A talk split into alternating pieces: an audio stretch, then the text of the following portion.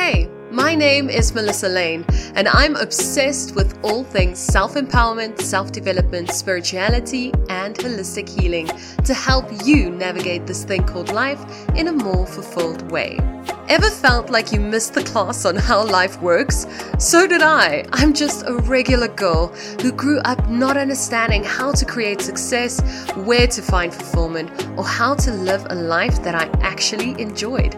So I went on a journey of self discovery, and it led me to the realization that everything about living a fulfilling life can be learned.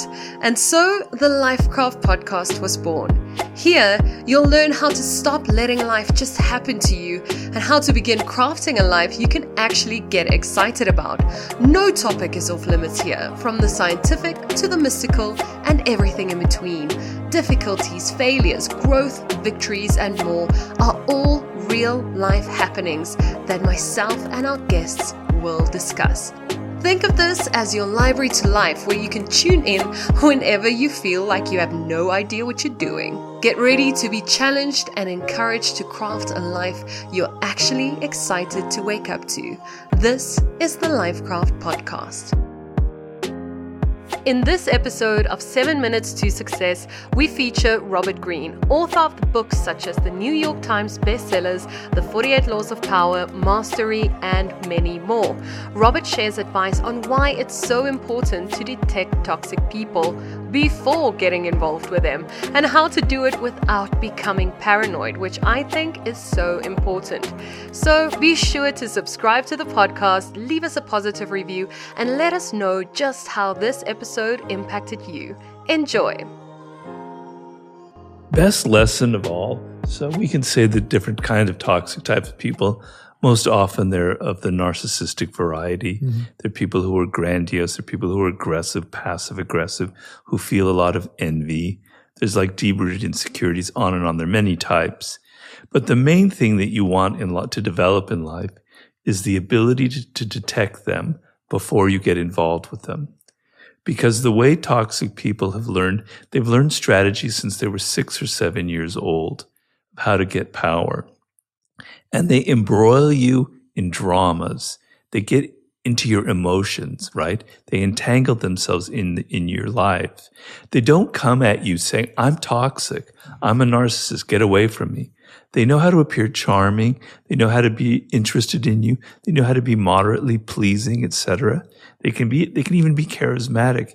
You get involved with them and then it starts to come out and it's too late because you're emotionally entangled with them. They've got their roots inside of you and you're, you're sucked into their dramas and it's really hard to get out, particularly in an intimate relationship. That's the worst of all. The best thing you want to develop in life is the radar to detect them before you get involved with them. Mm-hmm. And it requires a change in how you perceive people. So it doesn't mean I don't want people to become paranoid thinking everybody out there that I'm dealing with could be toxic because yeah, yeah. it's only like 5% of the population or whatever is truly like that. But you want to be able to see the signs beforehand, right? Yeah. And you don't want to judge people based on their words, based on their charming personality, based on their glittering resume. You want to be able to judge their character, what's deep, deep inside of them, right? The things that they're not are not so visible at first glance, right? So you have to train how you think about people. You have to observe their patterns in life before you met them.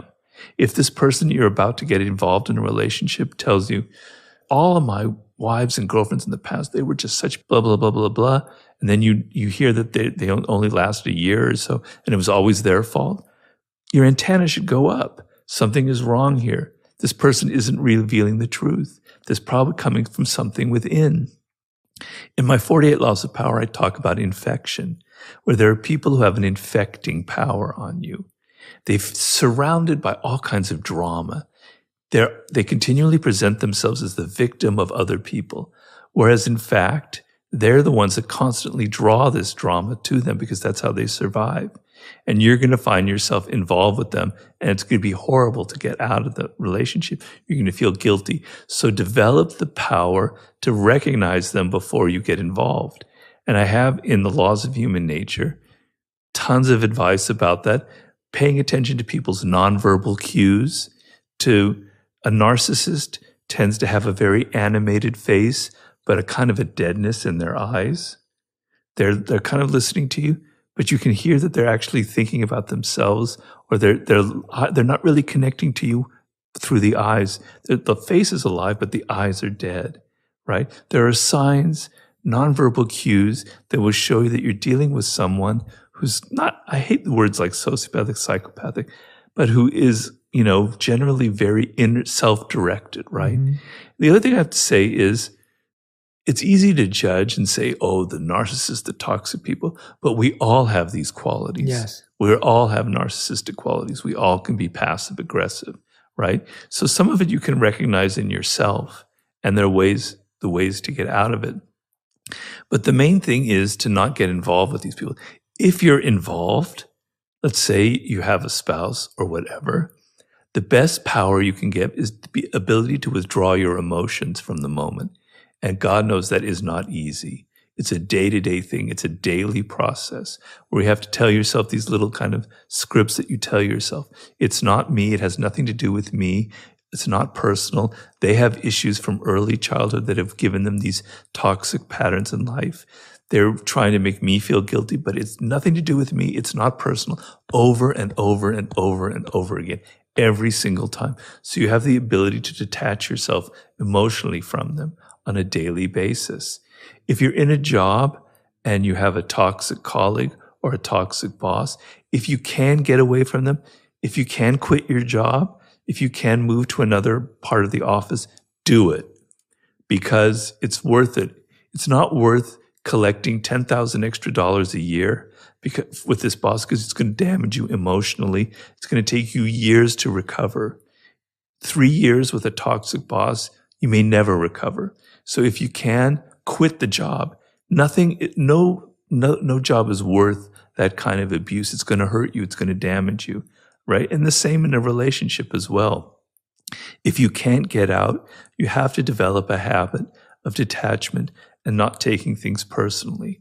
And oddly enough, when people sense that in you, like a toxic person senses that they can't push your buttons, it has a powerful effect on them. I'm not saying it's going to cure them, but they thrive on the ability to push your buttons. Mm-hmm. To see you getting upset and angry just makes them so excited in a perverted way.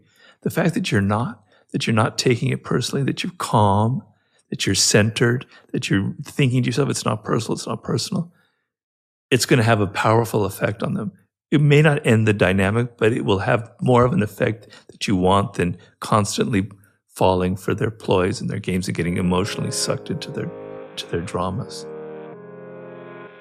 Thank you for tuning in to this episode. Remember, this is only a segment of the whole presentation. Please follow the link in the description below to listen to it in full.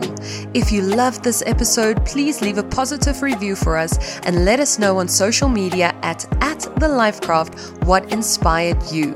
We will connect again in the next episode, and until then, keep creating a life you are excited to wake up to.